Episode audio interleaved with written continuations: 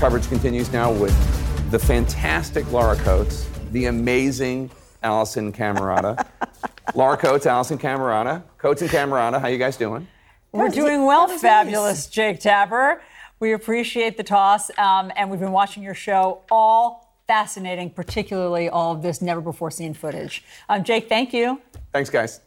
Okay, so we've got more of our special live coverage of the January 6th committee hearing and this never before seen documentary footage. Good evening, everyone. I'm Alisyn Camerota. And I'm Laura Coates, and this is CNN Tonight. And you're right, bombshell is actually the word for it. The committee, it saved its best surprise for last, and they voted to subpoena the former president, Donald Trump, which I have to say, that is kind of saving the best for last, but is there already a spoiler alert that he's not going to show up? Well, I mean, I think that they might have some recourse, but we'll ask our legal experts about that. But that was definitely a finale that they planned. But I thought that that footage was riveting and appalling. Oh, yeah. And I could have watched it for hours. I watched it and I thought to myself, what a contrast between. Remember the last time we heard about what Donald Trump was doing and what Mark Meadows was doing? I mean, picture it. It's like almost Golden Girls. Picture it, you know, the January 6th. You've got Mark Meadows scrolling on his cell phone. You got the President of the United States not doing anything. You've got Nancy Pelosi, Mitch McConnell, Kevin McCarthy, Chuck Schumer. I mean, everyone who was in leadership gathered around calling everyone in this phone tree. I yeah. thought that was so unbelievable to see. And I also thought they were stunningly composed and collected. Oh yeah. I mean, really remarkable to see the their calm versus the sort of medieval bloodthirsty mob, the juxtaposition yeah. of those two things. And we saw one of the officers. Remember the officer who got so much credit as he should have for mm-hmm. playing a decoy and steering them away. Yeah. When you saw the angle from the vantage point of what he was up against in that moment, and a lot of it we had seen some part before, but when you saw what he was up against and the, trying to keep them all safe, I just could not believe. I mean, in fact, let's look at some of what we're talking about right here. It's unbelievable. They have, okay, well, DC has requested the National Guard, and it's been denied by DOD. I'd like to know a good goddamn reason why it's been denied. Apologize for being so. No, don't apologize. Please move, it's, it- the whole Capitol is rampage. There's a picture of someone sitting in this chair of the Senate. We've all been evacuated, there've been shots fired. We need a full National Guard component now. Was it denied at the first? Okay, then I won't take you. Get, we need them fast. We've all had to, I've never seen anything like this. We're like a third world country here. We had to run and evacuate the Capitol. 400 congressmen, 200 senators, and all the staff. Uh, okay, we need help right away.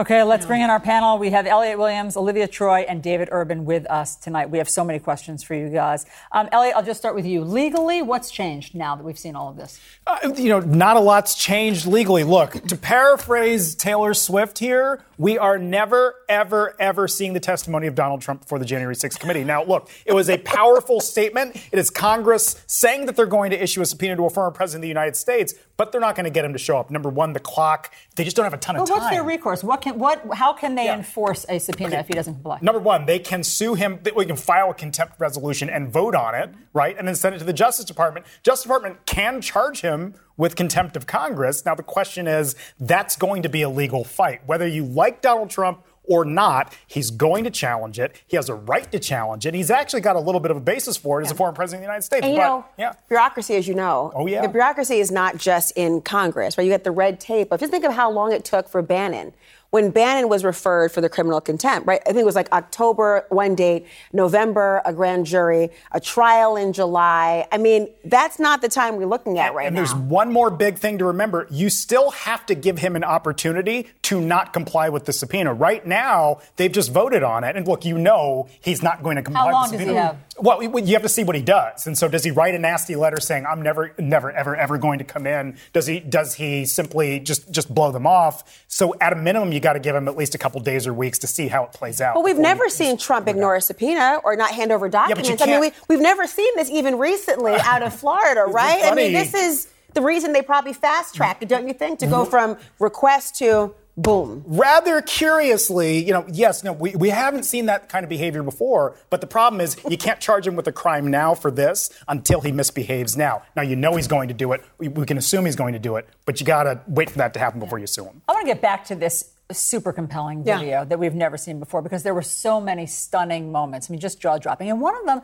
was seeing all of the top lawmakers in the country together in one circle Republicans, Democrats, everybody from Scalise to Nancy Pelosi to McCarthy. Kevin McCarthy, all there talking to the Secretary of Defense about what to do. So let me play this moment.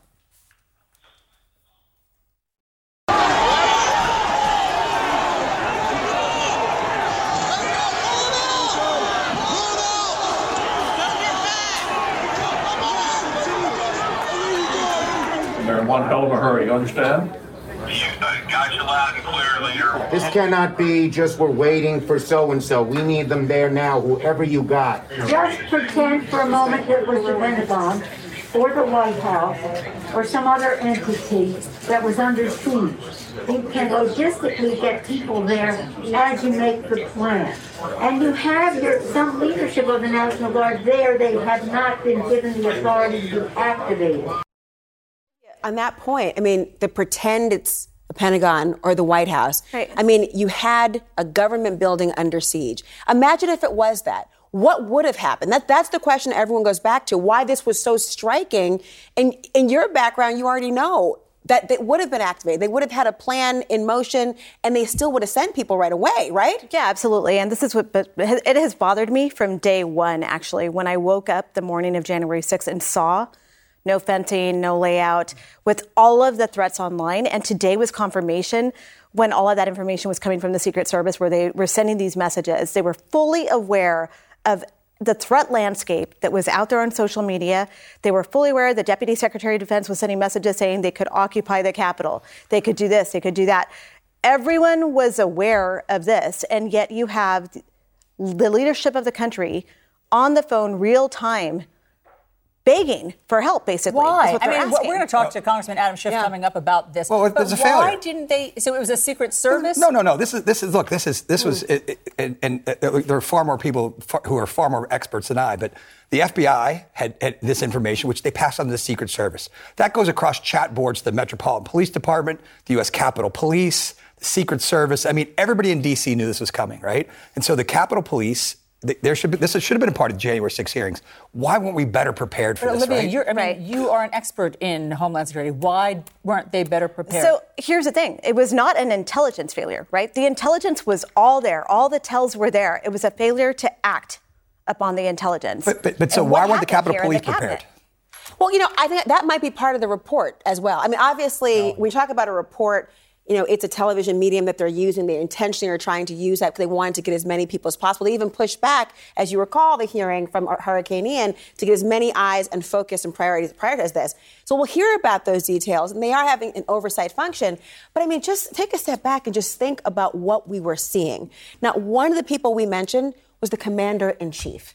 I mean, you had people out there, and they kept saying these words at the instigation of the President of the United States. And I kept thinking, was Secret Service? Are they implying they were also against the officers? If they knew the information and didn't do anything about it, did they want to see this happen? And why would that be? Now, listen, I don't think the Secret Service failed, as, as- Olivia is saying. I don't think it was a failure of intelligence. I think it was a failure of planning, right? The, the, the, they're calling Chris, Christopher Miller Secretary of Defense. It's not like he's sitting at the Pentagon with soldiers in uniform. And, and by the way, soldiers, are- they, they're prepared to fight wars, not to do policing actions, right? The National Guard has that role, right? And so there's a failure on many places here. I, I think, listen, that tape is just absolutely mind boggling. This January 6th committee, if they had just played that and sat back and not said anything, think that has have served them very I well. wonder why they were That's just, what they we're just talking about the saying. Alisyn. Do Really, really much more more powerful. effe- you, Much think that that would have been more effective? Yeah. You Much all more think so? What do you think? Oh, in, in terms of not having witnesses? No, and or- wait, just playing. I mean, what we're all talking 40 about. Min, all 40 minutes plus, all hour, whatever. It's just hard to know what resonates with people. Now, to some extent, um, you know, what we're, like you said, Laura, what we're building toward is a big report that lays out the facts of the day. Now, look, it, you know, you know, and getting back to your point, David, I just feel like we in America w- woke up prior January 6th. We woke up on, frankly, September 10th, 2011, just assuming that things can't happen in the United States of America. And I actually think those intelligence, not intelligence failures, but sort of planning failures stem from the fact that we just simply did not think this kind of thing could happen and did not think that people would actually storm the Capitol and rubbing feces on the walls and, you know, and all of the, these salacious facts that have come out. And I think part of that is our, I think our sense of safety um, that we sort of baked into us as Americans um, that got broken that day. I also just want I I just wanted to talk about one human moment uh, that the tapes reveal, and it is once again left and right, Democrats and Republicans uh, trying to figure out how to survive and how they're going to keep democracy intact. And this is the moment where Speaker Pelosi is talking to Vice President Pence, and she's saying, "Are you okay?" And it's Yeah. a shared moment of humanity. Are you safe? Are you okay? Be careful. So Don't let's tell anyone where you are. Yeah, let's play that.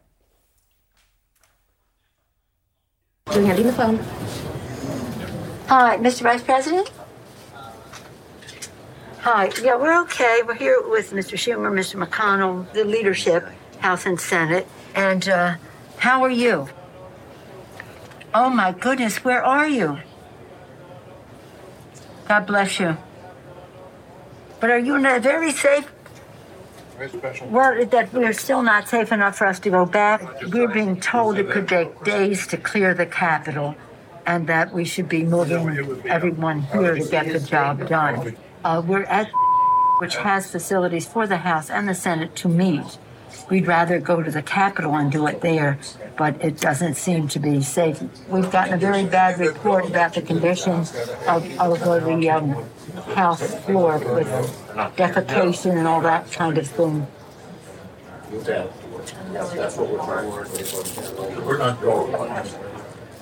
Okay, and that calls back. Okay, I worry about you being in that Capitol room. I hope, don't let anybody know where you are.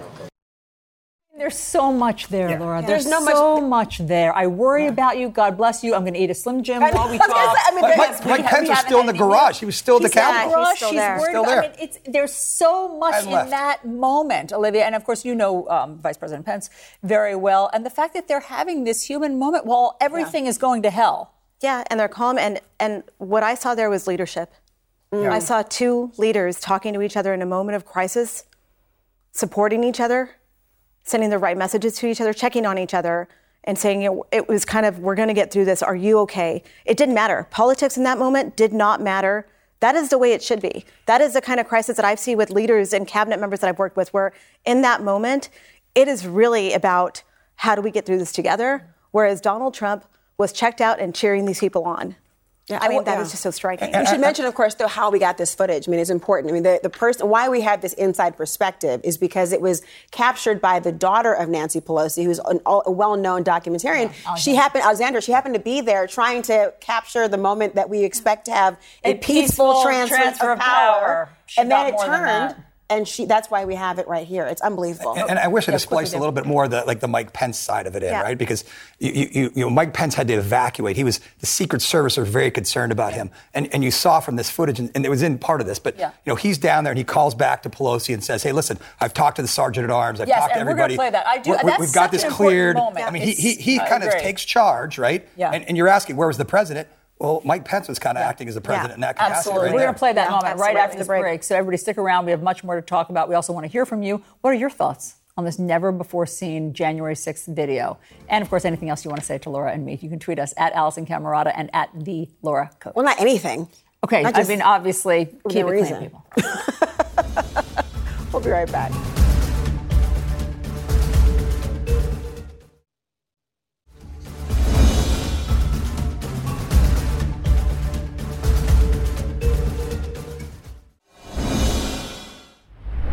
You know, it's amazing to see these new videos. I mean, really, it is. Thinking about what it was actually like for the Democrats, for the Republicans who are working together, I might add, to keep the government functioning, to actually perform the role that they were supposed to play on that day while an attack was playing out on the Capitol against law enforcement. I mean, they were trying to prevent this peaceful, peaceful transition of power, as we come to know here in the United States. And who did nothing to stop them in these videos and through the presentation of evidence? The President of the United States, the Commander in Chief. Got Elliot Williams, Olivia Troy, and David Urban all back with us. It's unbelievable where we are. Oh, and it's also what I was struck by was how close it came to not happening. There were moments there where Nancy Pelosi and uh, Steny Hoyer and Chuck Schumer don't think it's going to happen that day. What's the it?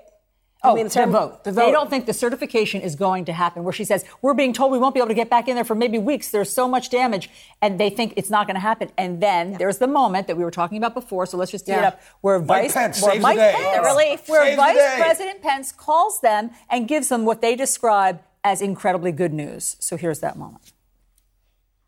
Madam Speaker, I'm at the Capitol building. I'm literally standing with uh, the chief of the U.S. Capitol Police. He just informed me their best information is that they believe that the House and the Senate will be able uh, to reconvene in roughly an hour. Uh, Good news. And what a Such a com- brilliant- what a moment! What a relief. Like Mike Pence. I mean, it is. Round of applause for Mike I Pence. mean, but, Well, but, but, let's talk about though. Let's talk about why that was so important for them to do that. Because before she's walking and she's saying at one point, Nancy Pelosi is saying, you know, if we don't get this done, I'm paraphrasing her. If we don't get this done, it will be we will have failed. It will have been a complete victory for them. And in that moment, just getting it there. And remember, you know, Pelo- um, Pence refused to leave the Capitol. They wanted this image, and I think on behalf of the United States, because the world, the world by now was watching, that they had to stay there and get the job done. And in fact, um, He knew a- that.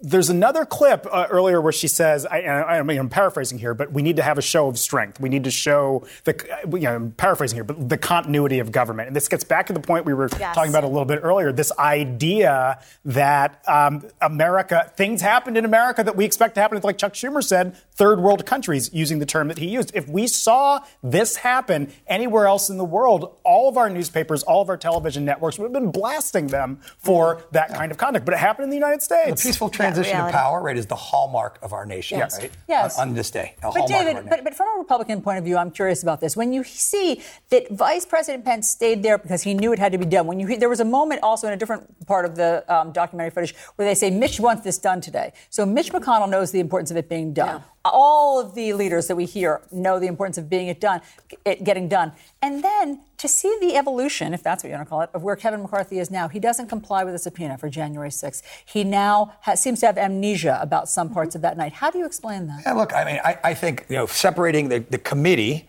right, from what happened actually, right? The committee, I think, is a very partisan. The, the, the, How the else do you want to get to the bottom of it without a committee? but- but I understand, Alisyn. Listen, they could have had, they could have done a lot of different ways. I think the committee should have been, it should have been like a 9/11 commission where there's it's bipartisan. There's a lot of different. But, they're- had, but they had that chance, uh, David. Okay, they I- had the I understand. chance Listen, to do it bipartisan. listen, They were trying for that. They Listen, did. I, I- I sat here through, you know, the Mueller investigation and, and two impeachments, and and so, you know, this is the, the problem is when you, when you cry wolf so many times and the wolf shows up like it did on January 6th, Americans don't pay Okay, let me let me right? let me, Like, let me, the make, a counter, let me make a counterpoint to that though, right? If I commit an act of arson uh, today, robbery next week, theft and larceny the week after that, you can't say that well, you know.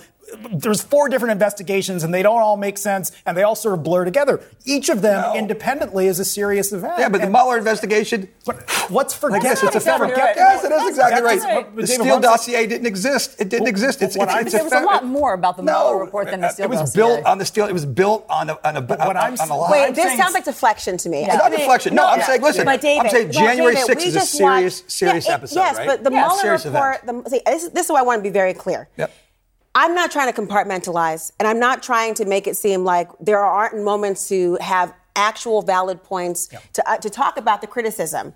But what you saw on January 6th is a very different matter than the Mueller probe. A- And the- absolutely. and the That's my point. That's my point, too. But you're not making that point. My, Instead, my you're point is January 6th is such a serious date, and if we didn't have these preceding Yeah. sham political impeachments, and that's you- why you- Kevin you- McCarthy has amnesia about it? I, I think that's why he didn't want to participate in this. He saw it just as another extension of politics. That's what I, that's what I think. You know what? You know what? Let me, America- let me say something else. I I, don't know feel about like the three of us have all worked for elected officials before, and getting back to this question of the human moment between politicians, right? There is a lot of theater and artifice when politicians go out there and put on a show and an act. And I think because Kevin McCarthy was frightened of his base and how they would have revolted on him, that, that's what what led to the change of heart. I mean, I think, but you know, but when the doors are closed, I think those private conversations, Yeah, we've I- all I- been pri- privy to them. Again, Uh, again, yeah. if, if you if we don't think that the doors. January 6th, this, if this this investigation, this this particular thing we're watching is is political and partisan, I- I don't think that you're 50% of America doesn't agree. Well, wait, here's, here's a moment from the Rose Garden for a second. I mean, talk about the idea of how the politics come to play. Watch this and tell me what you think. This was a fraudulent election, but we can't play into the hands of these people. We have to have peace. So go home. We love you. You're very special. So we shouldn't let him off the hook, Nancy. We issued a statement saying he's got to make a statement. He comes up with this BS. Insurrection. Oh, yeah. That's a crime, and, and uh, he's guilty of it.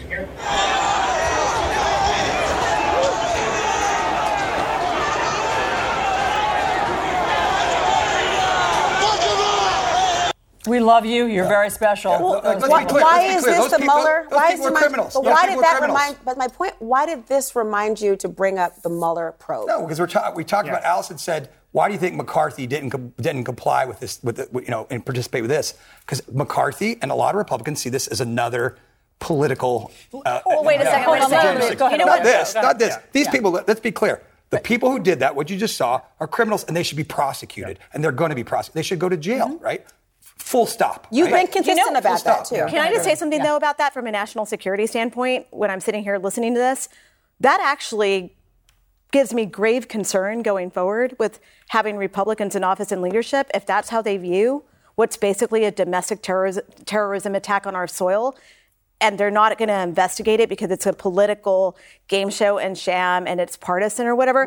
that really worries me about the future. Let me add to that. Let me add to that because when we talk about this as partisan, it's like the line from Animal Farm: all animals are equal, but some are more equal than others. Well, some Republicans are equal, but some are more Republicans than others. Because literally, this is a bipartisan committee. Now, whether, but David, whether Elliot, we I- I like, hear you. whether we like that Liz or Republicans like that Liz Cheney and Adam Kinzinger don't play the party line on this issue, they are Republicans. And this idea that in order to be a Republican, one ought to be fully lockstep with Donald Trump. It's I- toxic. Look, I I'm don't a agree with that. politics person, but it's like, I think it's toxic to, to the to the party. And, and to the American political. And- system. Yeah, and, and look, there was some dispute even with Trump, right? Trump was saying like he, he got mad at McCarthy for not putting more Republicans on the committee, right? He wanted more people on there to participate and have a defense, right? And I think it would have been America would have been better served if there was a robust contingent of Republicans on this panel who could have cross-examined, had their stay, had their day, and then maybe McCarthy would have participated. Maybe. I mean, they made their choice. But in any event, it is. Trump might have his day if he comes to the listen, subpoena. don't listen. He may show up. He could. You Don't don't underestimate this guy. He may show up. Okay, that's that's very, and on that note, that's very interesting. So, how did the committee decide to subpoena Donald Trump, Mm. and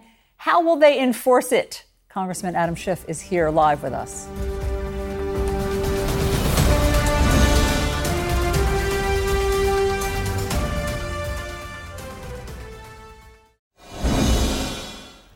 After all this, there are big questions about what's going to come next after the January 6th committee has voted to subpoena the former president of the United States. But we learned a whole lot today from the brand new evidence that the committee uncovered and told the American people today. Congressman Adam Schiff laying out some of the very damning details.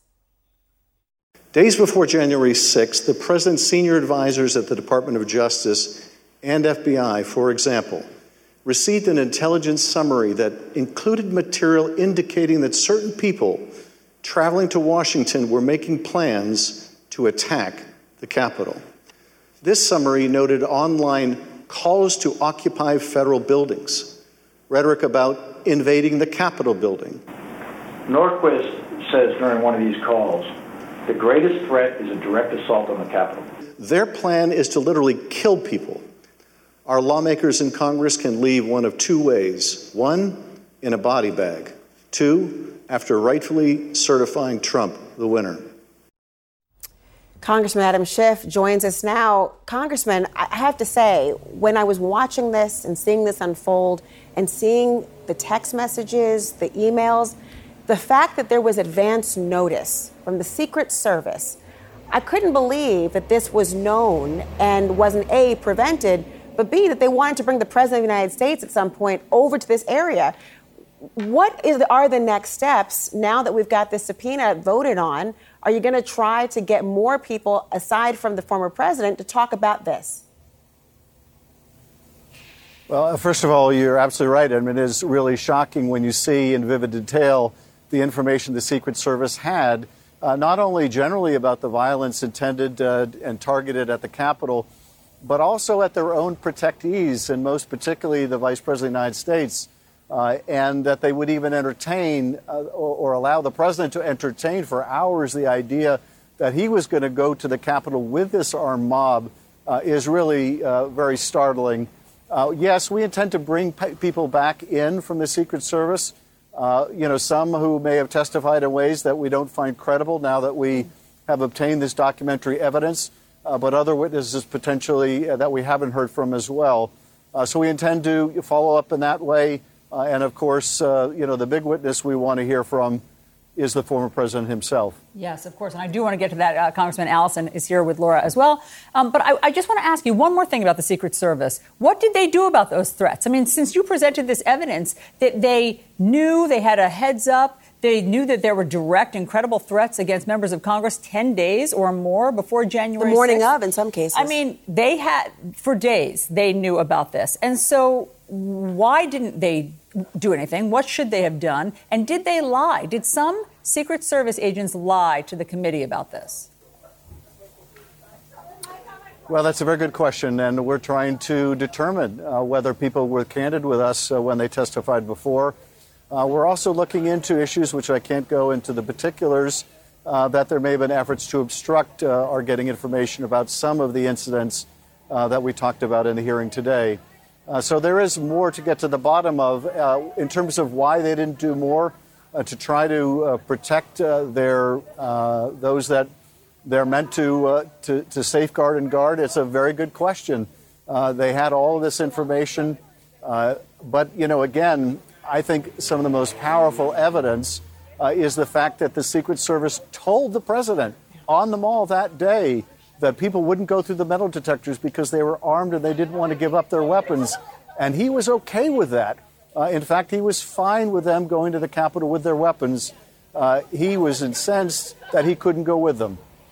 And in fact, on that point, we remember from earlier testimony the statement that essentially said these they're not here for me. So he didn't think that there was a concern about himself, but of course they were marching towards the Capitol, which of course Congresswoman Liz Cheney began the hearing today in part Congressman, talking about that today was going to focus on the state of mind of the former president. You know, you and I, both attorneys, both former prosecutors, thinking about how you get to the state of mind conversation. Obviously, the best evidence you can have of one state of mind can be from the proverbial horse's mouth. Do you think that there is a chance, now that there has been this subpoena voted on unanimously by the committee, that the former president is actually going to A, show up, or even provide any documents? Uh, well, first of all, I think you're exactly right. Uh, often the most powerful evidence comes from the horse's mouth.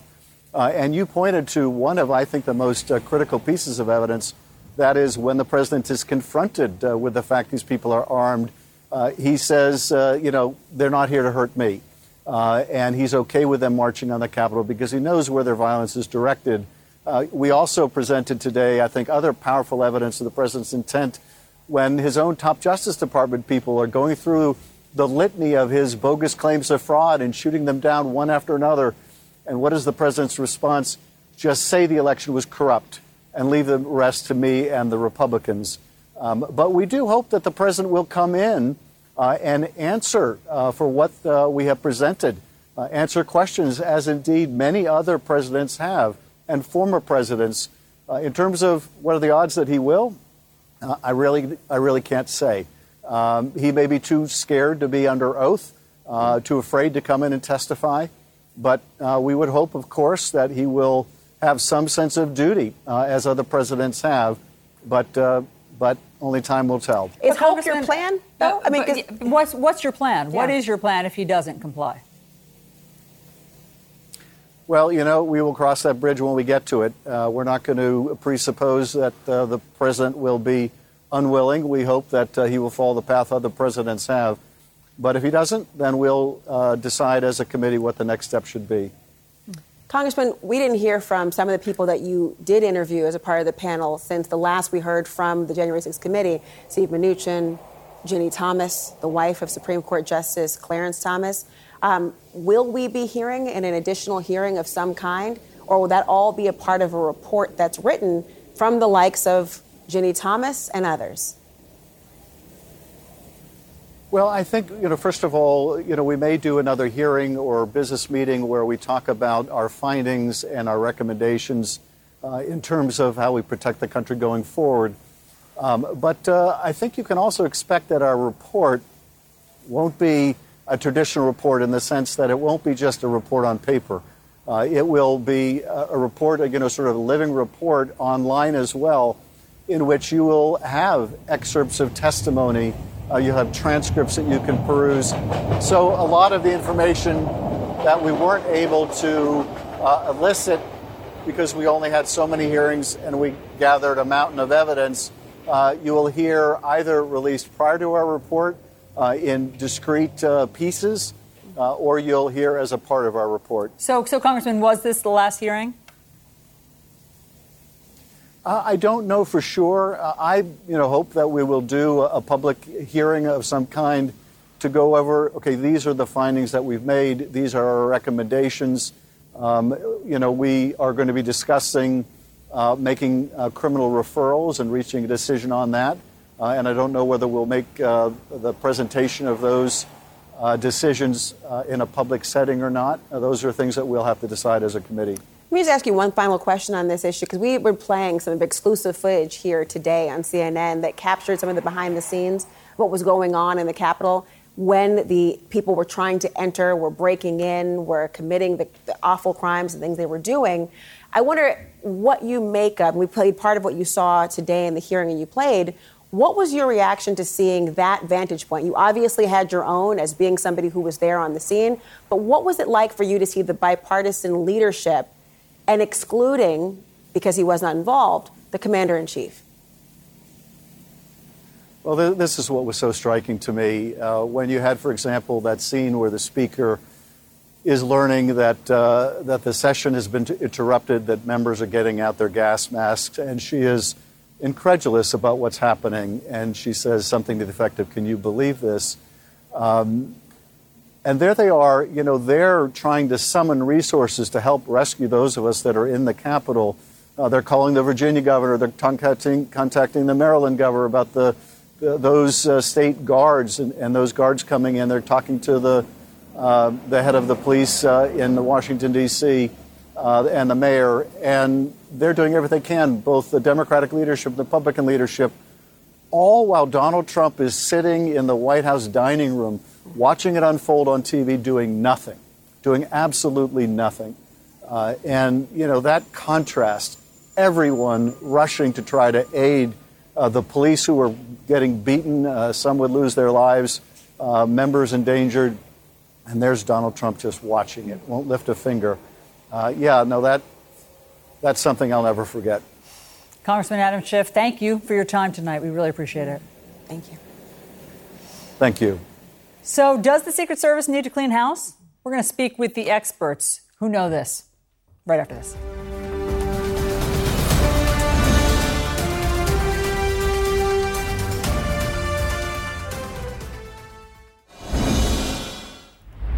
The Select Committee revealing today in stark detail how the Secret Service received plenty of warnings prior to January 6th about threats of violence at the Capitol that day, including online threats against then Vice President Mike Pence.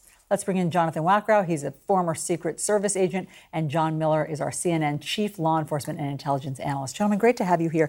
I don't understand, Jonathan, if they had um, credible threats against members of Congress and the sitting vice president, what should they have done before January 6th? Well, the Secret Service manages every single day in a threat environment right? So every single day there are threats that are coming in to the White House, to the Secret Service, to field offices, and agents around the globe are assessing the means, opportunity, intent for that threat to actually materialize. But those 10 days leading up to this, you don't think we're in a different category? We were, and they were doing things. They were doing things, and they assessed that the, the threats to the uh, to that environment on January 6th at the Ellipse, right? So let's take this in two phases. Okay. First is the event at the Ellipse, the presidential event, then what happened at the U.S. Capitol. They had time to prepare, identify threats, identify vulnerabilities, and then put the right control measures in place for and that yet, event. And yet we saw an insurrection and the Secret Service likely to try to bring the President of the United States into it. That's the, I think for people hearing it, the disconnect of what went wrong. Because obviously there was a mm. failure. But actually, it's it, it wasn't a failure. And here's why: when they, when you think about this for the Secret Service, when they had to make a decision whether or not to bring the president up to the U.S. Capitol, they did a threat assessment and realized that the likelihood and consequence was so great that violence would occur that they couldn't bring the president there. So, in the first part, they felt that they controlled the environment of the ellipse. He was mm-hmm. behind ballistic glass, he was in an armored vehicle, they had magnetometers, they controlled that environment. What they didn't control was what was going on at the Capitol, and knowing now that there was this violent crowd outside of the perimeter that was going to shift up. So, Don? I mean, it's interesting because usually the Secret Service, and on this day, their primary concern is protecting the president. The threat wasn't really against the president that day; it Poor, was poor against vice everybody president. else. They, who they were, I guess, overlooking. So Law I mean, enforcement, the, too. the, the key intel assessment and planning really fell to the Capitol Police and D.C. Metro, primarily the Capitol Police. And you know, Chief uh, Steve Sund of the Capitol Police, you know, looked at the January 3rd intel assessment that said militia groups, white oh. supremacists, coming armed, target target is Congress. And met with the leadership and said, "I think we need the National Guard." And the best, the best he got was, talk to the National Guard and just tell them to be on standby, which means hours away um, if they're not mobilized and in place. So that's. But talking about the coordination, though, I mean, that's my concern. So the Secret Service has intel in advance of it. But the Secret have- Service isn't protecting Congress. No, that, that's true. But wouldn't there have been some sort of a law enforcement or maybe even a moral obligation to say, let's coordinate and figure out what the problem is? That's the question. But they did. The Secret Service is talking to the Capitol. The Capitol is talking to the Secret Service. The Secret Service and the Capitol are talking to the FBI. Everybody's seeing the same intel. The real failure here is one that I think is hard to blame on anybody because all the intel said what the bad guys were going to do storm the Capitol. What the intel didn't say, and I don't believe it could have, because I supplied intel as deputy commissioner of intel for the NYPD to the Capitol Police about what was coming to the Capitol, along with everybody else. No one could have predicted that the sitting president of the United States of America would stand on a corner just a couple of miles down from the Capitol and bring that crowd to a crescendo by saying, essentially, you've got to march down there and take this thing back in sum and substance. Really important point that you raised. And, you know, up next, I want you to hear what Nancy Pelosi said about the then president right before the moment you talk about, right before that insurrection. In just a moment.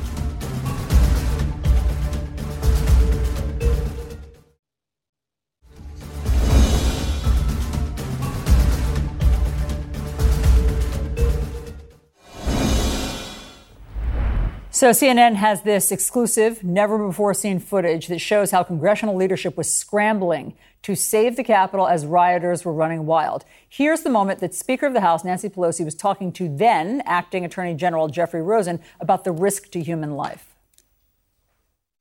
The concern we have about uh, personal harm, Safety. personal safety is it just transcends everything. But the fact is, on any given day, they're breaking the law in many different ways.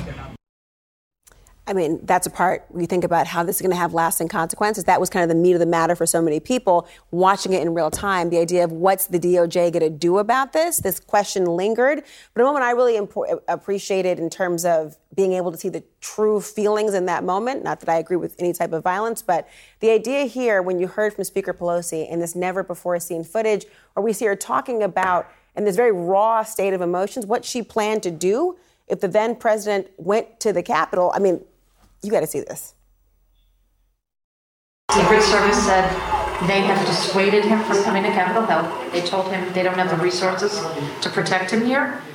So at the moment, he is not coming, but that could change. Oh, he comes, I'm going to punch him out. This is Oh, my wow, moment. I would pay to see I've that. been waiting for this, for trespassing on the Capitol grounds. I'm going to punch him out, and I'm going to go to jail, and I'm going to be happy. Now, why I thought that one was so poignant is not because I support her her statement, but the idea You're not the that supporting violence, No, yes. but it was the idea of so often, that's why documents are so important. It was the raw emotion of what you felt. The camera was there. What was really going on? And that's what me, as a member of the electorate, as a viewer, wanted to know. What were you thinking? We know what we were thinking in the moment and watching in horror. It was unbelievable to see that rawness. I think that this documentary footage is so valuable on so many levels, historically, as Yes. well as setting the record straight. Because you may remember there were all sorts of right wing hosts who tried to pivot away from Donald Trump's complete abdication of any sort of responsibility to, well, what was Nancy Pelosi doing that day? Where was she? Let me just remind everybody of the uh, chorus. What did you do on January 6th? Pelosi, did you do anything? Laughable now. Now that you watch this footage, it's laughable what she was doing for those hours and what all the, you know, we've seen all the various leaders around her of Congress trying to get back in there, trying to certify the vote. But I'm so glad that this exists to tell the radio hosts of the world what was she doing every minute she was fighting She was against fighting. that mob somehow. She was fighting. It's unbelievable. All right, tell us what you think, mm. please. You can tweet us at Alisyn Camerota and the Laura Coates. Here's what one viewer is telling us. This was heartbreaking, these videos. I think of President John Kennedy's quote The ignorance of one voter in a democracy impairs the security for all. Much more ahead. Who exactly was the committee speaking to today is a big question. And did they make their argument effectively? Stay with us.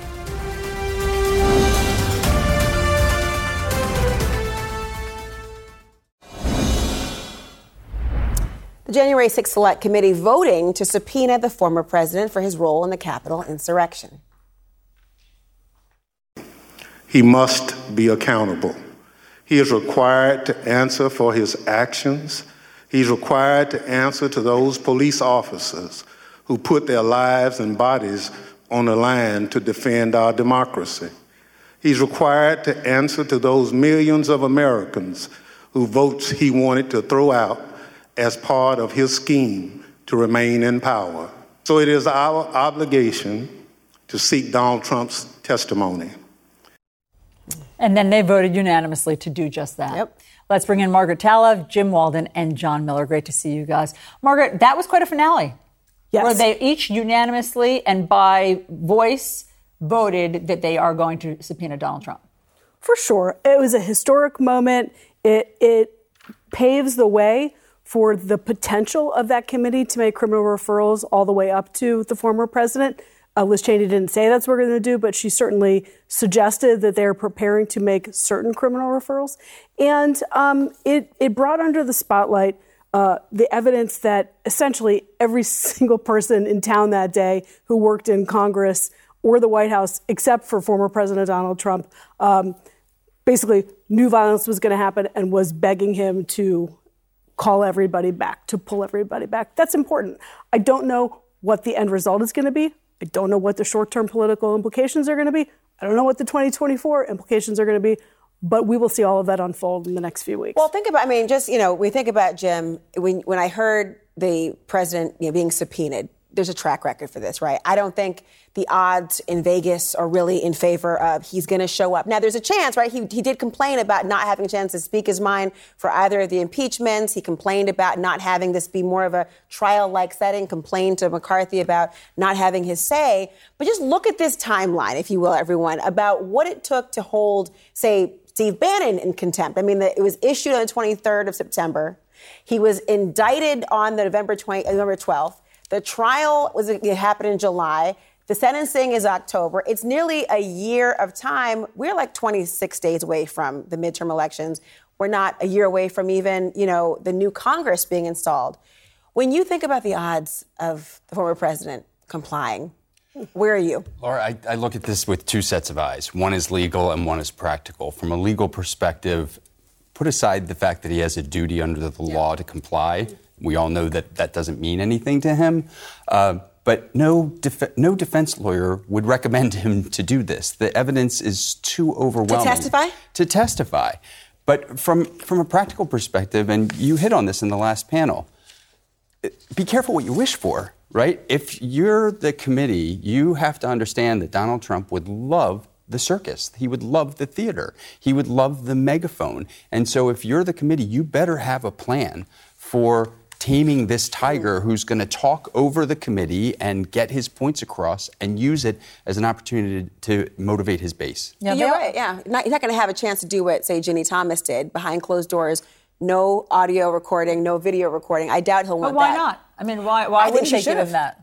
Uh, the- They might- the- he might strike a deal. It really is the committee's uh, Yeah. decision.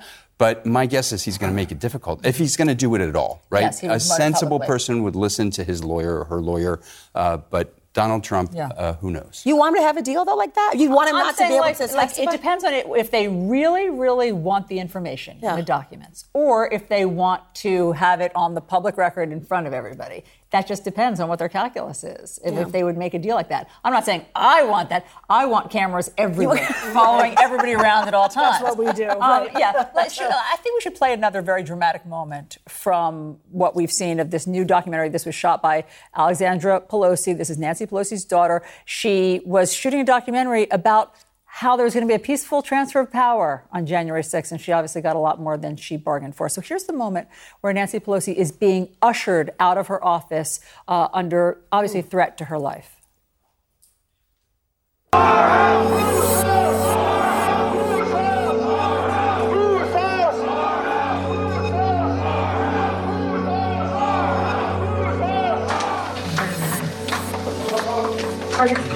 Snatch and honor? Yes, yes, ma'am, yes.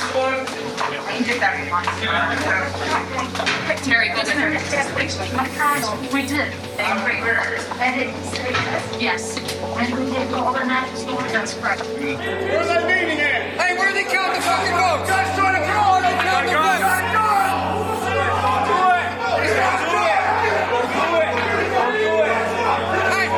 We make a call, heads out. We're going to make. These people, these people have no weapons. These people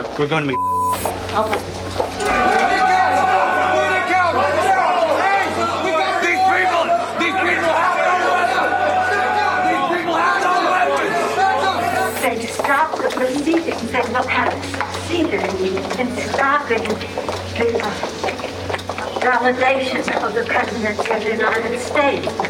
Stop the proceedings. We will have totally failed.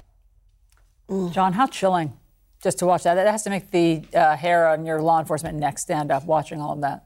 It does. And I mean, if you look at it from that standpoint, for the protectors um, to, you know, to be able to protect these people, keep them safe, um, get them into a safe place with that incredible mob outside.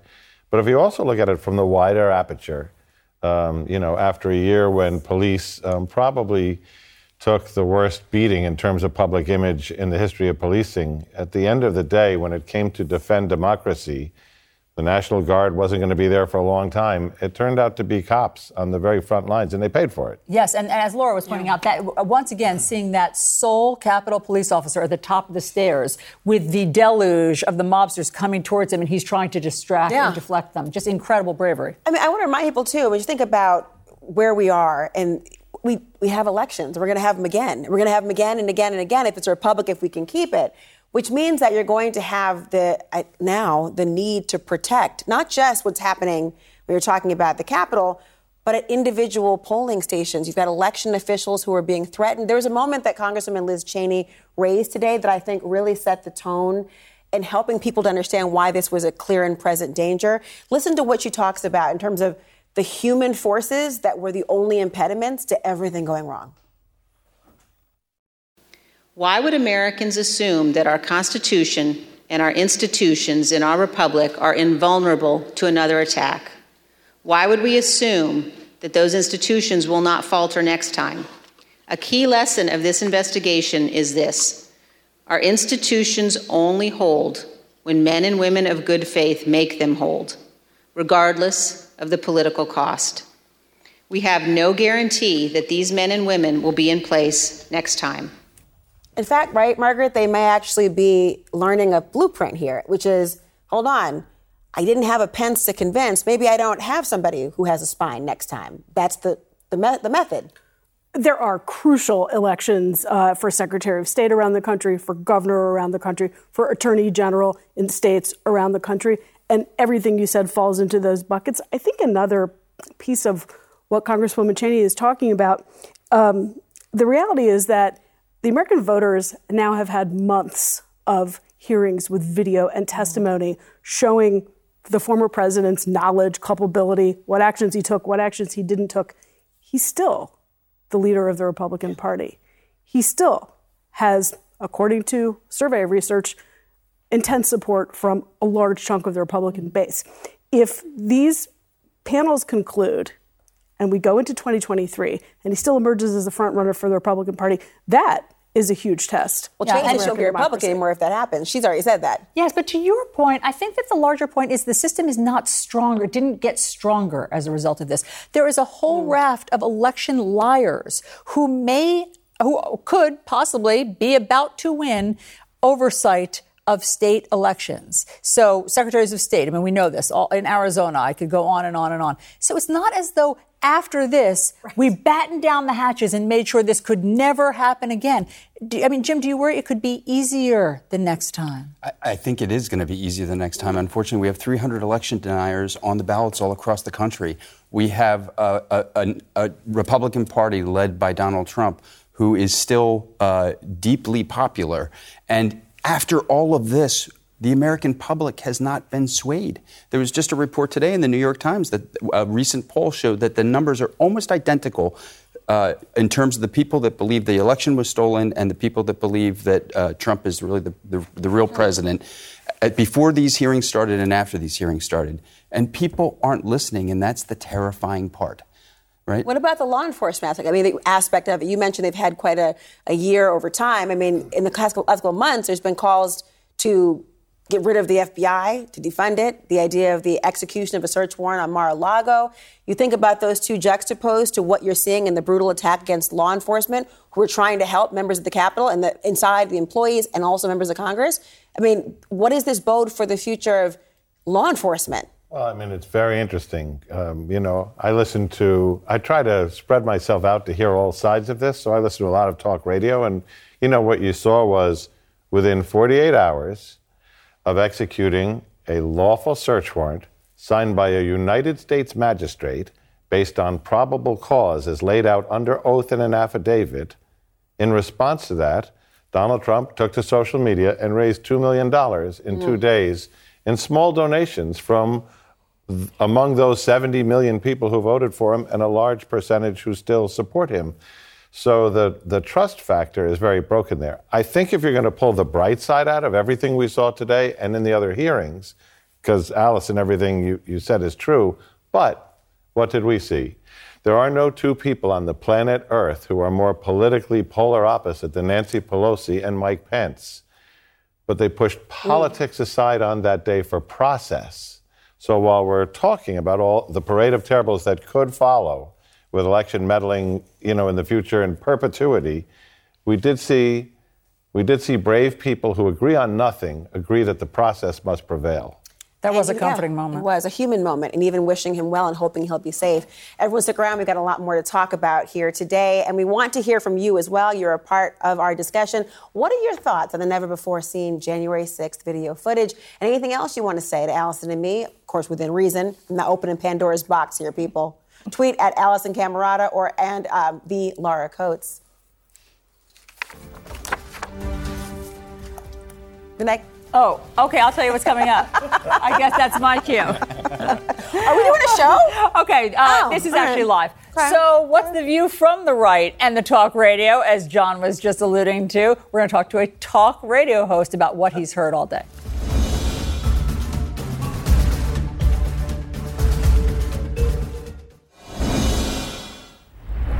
Former President Trump trashing the January 6th committee's vote to subpoena him for testimony and documents, and a Trump spokesperson slamming Democrats, accusing them today of partisan theatrics. But how does his conservative base really feel about the subpoena and the hearing today?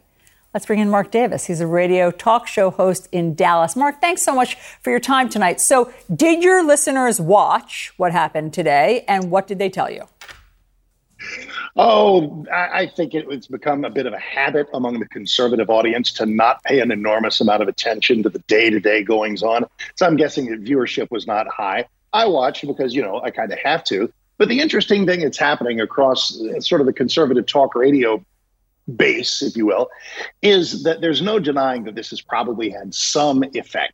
It's not the desired effect of Liz Cheney and Adam Kinzinger and the committee, uh, namely everybody suddenly going, oh, how wrong we've been. Uh, he really is an inciter of violence. He really is an insurrectionist. Everybody knows that January 6th was terrible. The rioting was terrible. The attempt to conflate this into a broad attack on Trump, his agenda, 75 million voters, that's not going over, and, and that's not going to change. But when you say it has had some effect, what effect? I think that it, it can it has to be true that months and months of this drumbeat of here's the latest wheels off crazy thing that happened uh, and, and, Trump's uh, failure to come out as promptly as some of us might have liked it adds to the image of a chaotic White House. And if that flashes forward to the prospect of a chaotic candidacy if he should offer himself up in 2004 it has some folks who loved every day of the Trump presidency kind of thinking about DeSantis. But as soon as I say that, there may also be a, an accompanying uh, boomerang effect where a lot of people who might have grown maybe a little lukewarm about Trump see the opportunism and the maliciousness of this January 6th committee and they say, doggone it, it makes me want to vote for him even more. Yeah, you call it that. I, I have a, I, a daily radio show, and I listen to a lot of callers who talk about what you're saying on all sides of the spectrum, frankly. And I hear people saying, one, they don't want to listen to it in part. They think it's the parsnip exercise you're talking about. But others say, I can't believe that people are tuning out of something so important. I wonder in your audience and thinking forward, the fact that they have now subpoenaed Donald Trump, does it poke the bear in a way that makes members you're talking about say, I want him to testify. I want him to talk. I'm sick of them talking around him. I want him to go there. Or is it say, don't bother? What is your take? That those are great. Those are great multiple questions. Let me take them in order or reverse order. There's take it in any order no you'd way, like. whatever. I don't, randomly. There's no way he's going to testify. You and I and the dog that's sitting over there knows there's no way he's going to testify. The talk show host in me and in you probably thinks that would be a pretty interesting uh, idea, uh, a pretty interesting day. Uh, does the indictment, the nine to nothing shocker, uh, vote on the indictment, does that move the needle? If the definition of moving the needle is having people change their opinion, that's a colossal no. Today is really no different than uh, any one of a hundred days gone by. The people who don't like Trump love these hearings, are fixated by them. Uh, the people who admire Trump have no use for them, view them as a partisan witch hunt.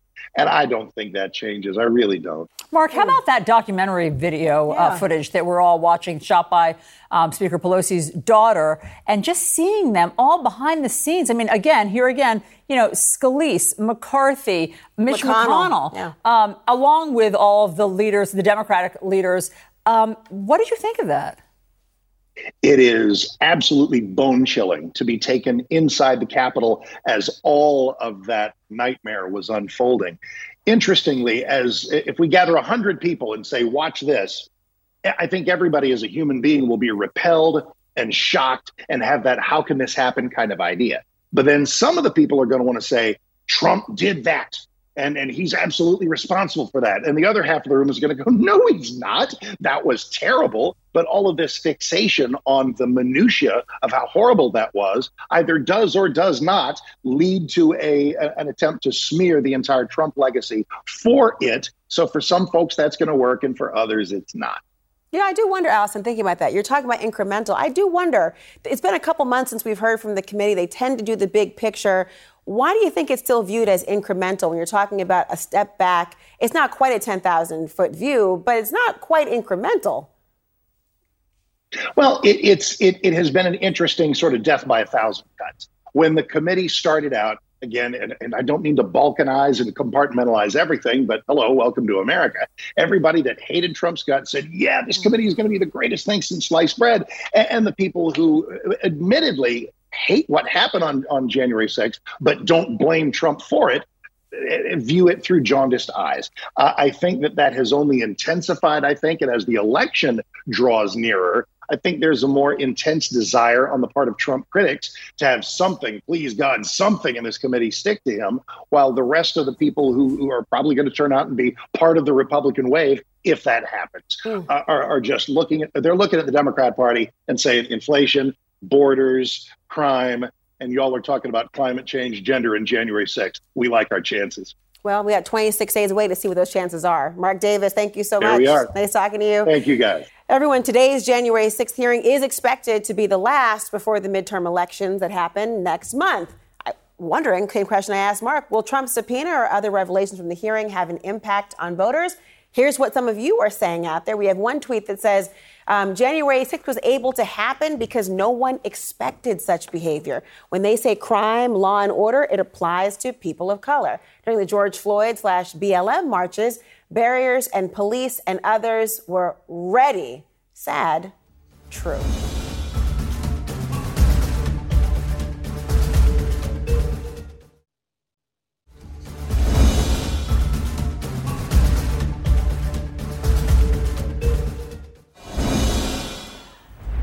The January 6th committee making their final argument before the midterms about the riot at the Capitol. Let's bring in Bakari Sellers and Scott Jennings. Margaret Talev is also back with us. Scott, I just want to start with you for the Republican view because one of the things that I was struck by listening today was just hearing how Senator Mitch McConnell, whom you know really well, and Vice President Pence were just as determined, if not more so, as Nancy Pelosi and Chuck Schumer to make it happen that day. The phone calls that were going back, it was like, Mitch really wants this to happen. We have to find out how to get back into the Capitol. We have to get back there. Vice President Pence was working on it. What do you think the Republican takeaway from today is?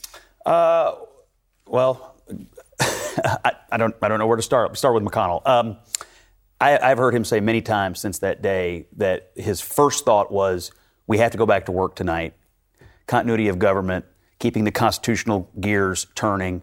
This is our primary responsibility to the American people." That was his first thought, and he and the rest of the leadership all worked together to make that happen. So, for as terrible as January the sixth was, there is some silver lining here about how the system actually held because of people in both parties who made it hold together. So that's number one. Uh, number two, average Republicans looking at this today, uh, look, I think I think all the minds are made up. I think in everyone's heart, they saw it unfold live on TV. They know exactly what happened. They know exactly who's responsible for it, and whether they're willing to say that out loud or not uh, will vary from person to person. But I, I don't believe there's a person around who watched this unfold live on television who doesn't know exactly what happened and exactly who held the system together that day. There's also not a person watching today who's not exactly aware of the suit that Bakari Sellers is wearing right now and what's happening over here. That was point. That's a big takeaway for the That night. is your right now. takeaway. I mean, that- Well, I- that- there's a silver line and there had, was a satin first line. of all, first of all, I had plans tonight. Okay, I'm so just saying. I had things see. to do. I had a gala. Obviously. I'm gala gala dressed. Okay, and so I'm just happy to be here with you It's guys. a, I- it's a takeaway and I, it's a good I one. fitted you all in my schedule. I, am sorry. What is your takeaway aside from the look? No, actually, I think. Thank you. I think that Scott is actually correct, and I don't know if I've ever said that on national TV. You haven't, and I thank you for Uh, that. but but I, I would like to give a great deal of credit to the fortitude of of Mitch McConnell and Nancy Pelosi. Nancy Pelosi showed herself to be what we all know she is, which is a badass. And whether or not you are a Democrat or Republican, black or white, from the liberal bastion of of San Francisco or from the depths of conservatism in South Carolina, I think people have a respect for the courage and fortitude that Nancy Pelosi shows. People may disagree with her politics as long, all day long, but they will say that she is one courageous woman who you saw in that video, whether or not it was taking on a protester or Donald Trump. She showed that fortitude. And you have to give props to Mitch McConnell as well for just making sure that he was there to do his duty. The question, though, is that can you imagine Kevin McCarthy in Nancy Pelosi's shoes? And I don't think he can wear those heels the same way that she does. It's funny that you say that mm. because, Margaret, this is an aside, but what, one of the things I was struck by was for all of the people who say the members of the leaders of Congress are too old between Mitch McConnell and Nancy Pelosi, that this video that we've watched from behind the scenes, with experience comes this cool collectedness Yeah. that I can't imagine anybody else pulling off. For hours, they were just on the phone. We've got to make this happen. And, and while they were watching TV, they were saying, okay, now they're breaking in. Oh, can you believe this? They're breaking into the windows. They weren't screaming. They weren't panicking like I would have been. And I was struck Even a Slim Jim was eating. She was eating, eating a Slim Jim while talking. I mean, they really were remarkable under duress. They knew exactly what they had to do, as much as you can know what you have to do when something that's never happened before in your life is happening. Uh, and they and they essentially knew exactly how to do it, and is by talking to each other, by triangulating, by constantly being in touch. It was extraordinary to see the image of Pelosi with the phone on speaker and Mike Pence on the other line. uh, and they were just trying to figure out how to hold it together. And the the one thing that I couldn't stop thinking about was that that's how everybody was supposed to behave, including the president of the United States. And it just drew into such stark contrast that that missing piece of the puzzle. That's what I'm wondering. Bakari's point was, you know, you, you, you, you commend the courage and no matter what li- side of the aisle you're on. Can both be true, though? Can you commend the courage, the tenacity, and the resolve of Speaker Pelosi in a moment like that and not condemn the lack thereof for Donald Trump? I mean, how can both be true? Well, I, I They're not both true. I mean, I, Yeah, I mean, yeah. look, he violated his oath of office. I mean, your oath of office as President of the United States is to preserve, protect, and defend the Constitution. Now, Pelosi and McConnell and the leadership were doing that that day. And I think their experience, to your point, Mark, I think their longevity and their experience collectively that day is what allowed them to be calm about it. But it also allowed them to see clearly the mission. And the mission was we have to go back in tonight. Yeah, can you imagine? certify the Can you imagine if they had results. not? No. And we had and the sun had gone down and come up and we and then Or even gone off site? then the people uh, who had ransacked the Capitol would have had a foothold. Well, I don't know. We're off schedule now. And so, had they not gone back in, that would have been terrible. And that was the goal: was to knock the train off the tracks just long enough to create uncertainty. But can we talk about the clear contrast, which is, I think, what your point was, Laura? And this is an important point because when you see people like Josh Hawley, for example, who wants to be president of the United States, Ted Cruz, who wants to be president of the United States, even Tom Cotton, you see these lines of individuals. What you don't see, though, is the fortitude and the courage and the clear eyed view that even Mitch McConnell and Nancy Pelosi had. And what's going to happen is there are going to be primaries around this country. And I think one of the things this January 6th committee has shown us is there is a litmus test for courage and standing up for democracy. And people are going to say, if you were in that position, how would you behave and how would you react? And I think that, I think, I, I sincerely believe Josh Hawley, Ted Cruz failed that test over and over and over again. But do you think that this really plays into the midterms? Meaning, like, I mean, so, the so I mean, I, I don't know anybody who says January 6th is at the top of my list for why I go to polling. I mean, but democracy democracy. is. So, so w- do you think that? Well, Margaret, let me ask you. Do you think that this plays in the There midterms? is no evidence that it is at the top of overwhelmingly most voters' list. The uh, midterms for most voters, the research tells us, is about the economy, maybe about crime, uh, and about abortion rights. Um, is this a factor? Could it be a factor if it's super narrow in Pennsylvania or Nevada? Perhaps. Uh, my sense is that it's a bigger issue for the nominated But this, will, this will be adjudicated in 24. I That's think, it. I think you're That's it. exactly right. I think voters have clear and present problems they're dealing with today. But the commander in chief test will be uh, will, will, will be put to, to everybody. Oh, Bakari in- disagrees. In 24. Respectfully, I think both of you all are wrong. Okay, cool. And the reason being is because I do think that in very important races throughout this country, this will play an important role, i.e., Secretary of State and Attorney General. These down ballot races. Now, this isn't a this. I don't think this affects who controls hmm. the Senate and who controls the House of Representatives. But I've always argued the most important job in any state is the Attorney General. For example, the Attorney General in Georgia. That's going to be an important race. The Attorney General and Secretary of State in Arizona, the Attorney General in Nevada. These are going to be important races where the questions that are that come from this January 6th committee are going to have to be answered in a way that satisfies people who watch this. So maybe not House and Senate. I agree. But It has ballot. huge implications. I don't have a sense of whether voters will take those implications to the ballot box and split tickets on questions like Secretary of hmm. State and Attorney General. But the implications, without a doubt, are hugely important. I mean, I bet it comes into play every time you ask somebody to tell you who won an election. That's what January 6th is about. Come November. Can we talk about my tuxedo before we go? Though? Oh, we, can, we can. Can we talk Uh, about that? American talk Liver it? Foundation tonight, and this is uh, Joseph A. Banks. I wore this when I got married.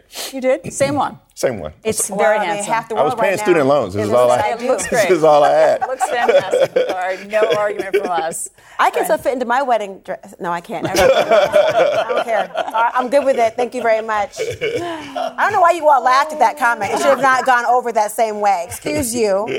Look, coming up next. Thank you, guys. A jury in Florida recommending life in prison without parole for the school shooter who murdered 17 people, many of whom were students in the Parkland shooting, sparing him the death penalty. Families of the victims say they are outraged and devastated.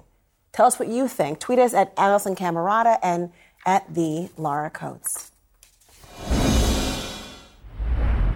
a jury in Florida recommending a life sentence without parole for the Parkland shooter Nikolas Cruz.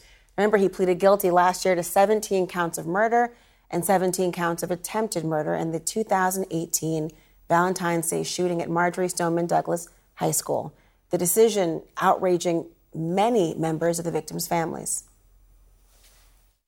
Today's ruling was yet another gut punch for so many of us who devastatingly lost our loved ones on that tragic Valentine's Day. This jury failed our families today. He should have received the death sentence today. If not now the death penalty, then when? When? It's impossible not to have your heart break for all of these families, as it has so many times, obviously, since that horrible day. But, but here's what I want to ask you uh, in, with your legal background.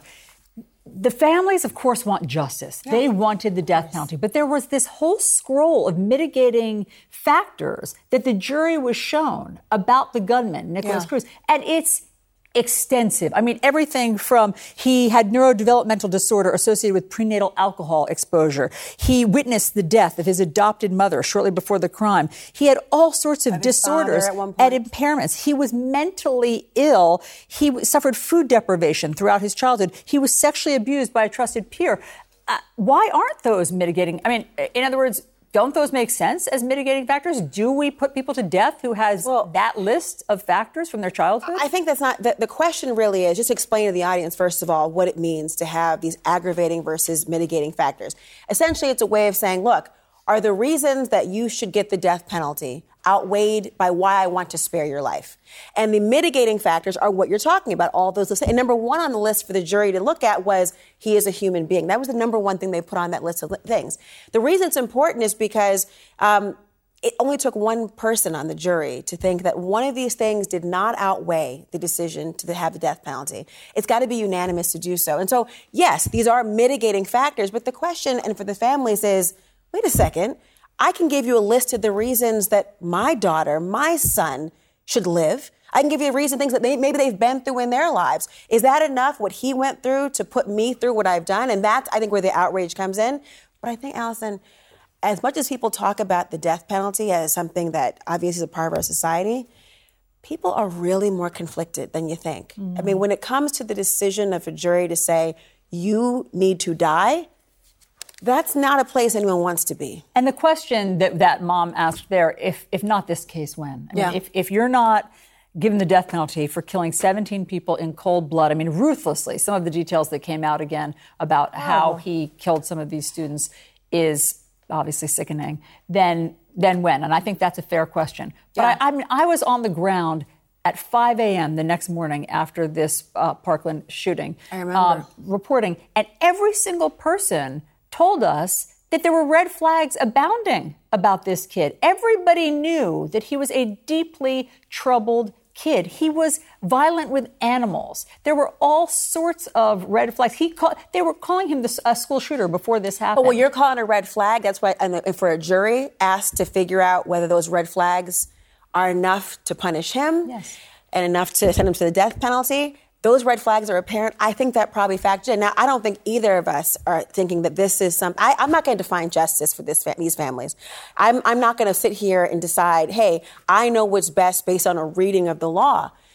But when it comes down to it, even the federal government has had a moratorium on the death penalty. Remember when the Attorney General, Merrick Garland, was asked about the death penalty? He's infamous for having secured for the Oklahoma bomber. Said he changed his mind about it because all the different things that, you, that come out about how it is, um, you know, carried out, that plays into it. Yes, and so this one had to be um, unanimous in order for him to get the death penalty, and it wasn't because three jurors said no. It's horrible. It's yes, it's hard. I mean, it's heartbreaking, obviously, for the families over and over again. They're going to be able to make victim impact statements about how they feel about all of this on November. Because, right, the jury uh, said this, but the judge has to actually make a final call.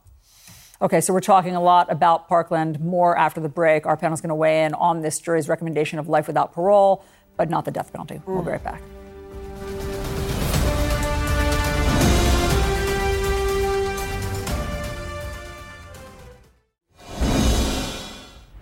We're back with our panel now. Margaret Talev, Bakari Sellers, and Scott Jennings talking about the Parkland uh, mass shooting and what the jury decided today. So they decided for life without parole, but not the death penalty.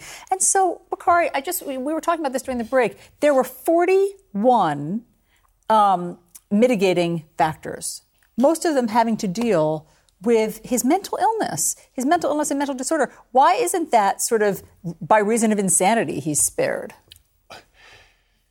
That's an interesting question. And, and let me just say this. Uh, I actually feel like the public policy issue of the death penalty is one of the more conflicting public policy issues we have. I firmly believe that Dylann Roof or the Parkland shooter, if we're going to have a death penalty, reach the threshold for being killed by the state. The problem with that, though, as we all know, is that the state is not infallible and they make, the, they make mistakes. And you cannot have a death penalty where people make mistakes. He was mentally ill, there's no question. And the prosecutor in this case and the defense in this case did a good job of highlighting that. And the defense said, look, in this country, paraphrasing, do we kill mentally ill, broken people? And the, ju- the jury resoundingly said, no, we do not. And so I, I firmly believe that I, I sit here and I just try to put myself in the shoes of those parents. And it's a very, very difficult decision, but you have to respect it.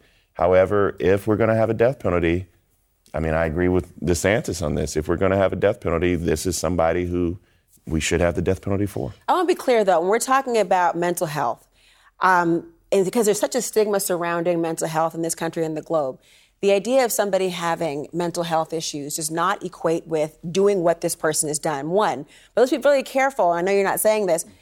He did not he is not guilty or you know or not guilty by reason of insanity. He did not make that particular plea. And there's a really legal notion and Bakari knows as well the idea of what it would take to show that you are insane and have an insanity defense.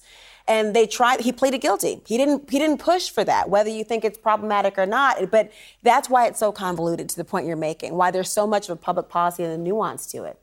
And I, I think look this is a human tragedy for every parent and person that it touched. And all Uh, of us, by the way, all of us who just watched it, all of us who watched it and lived through it. Like this, Kids this in left a stain on America.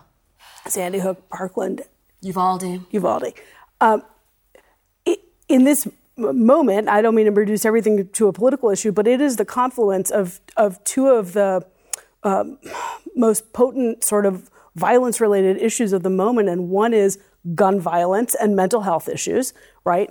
And the other is crime, which is becoming a potent issue right ahead of the election. Joe Biden has has said, uh, as a candidate, has said during the campaign, has said as president that he would fight to end the death penalty at the federal level, to end the death penalty.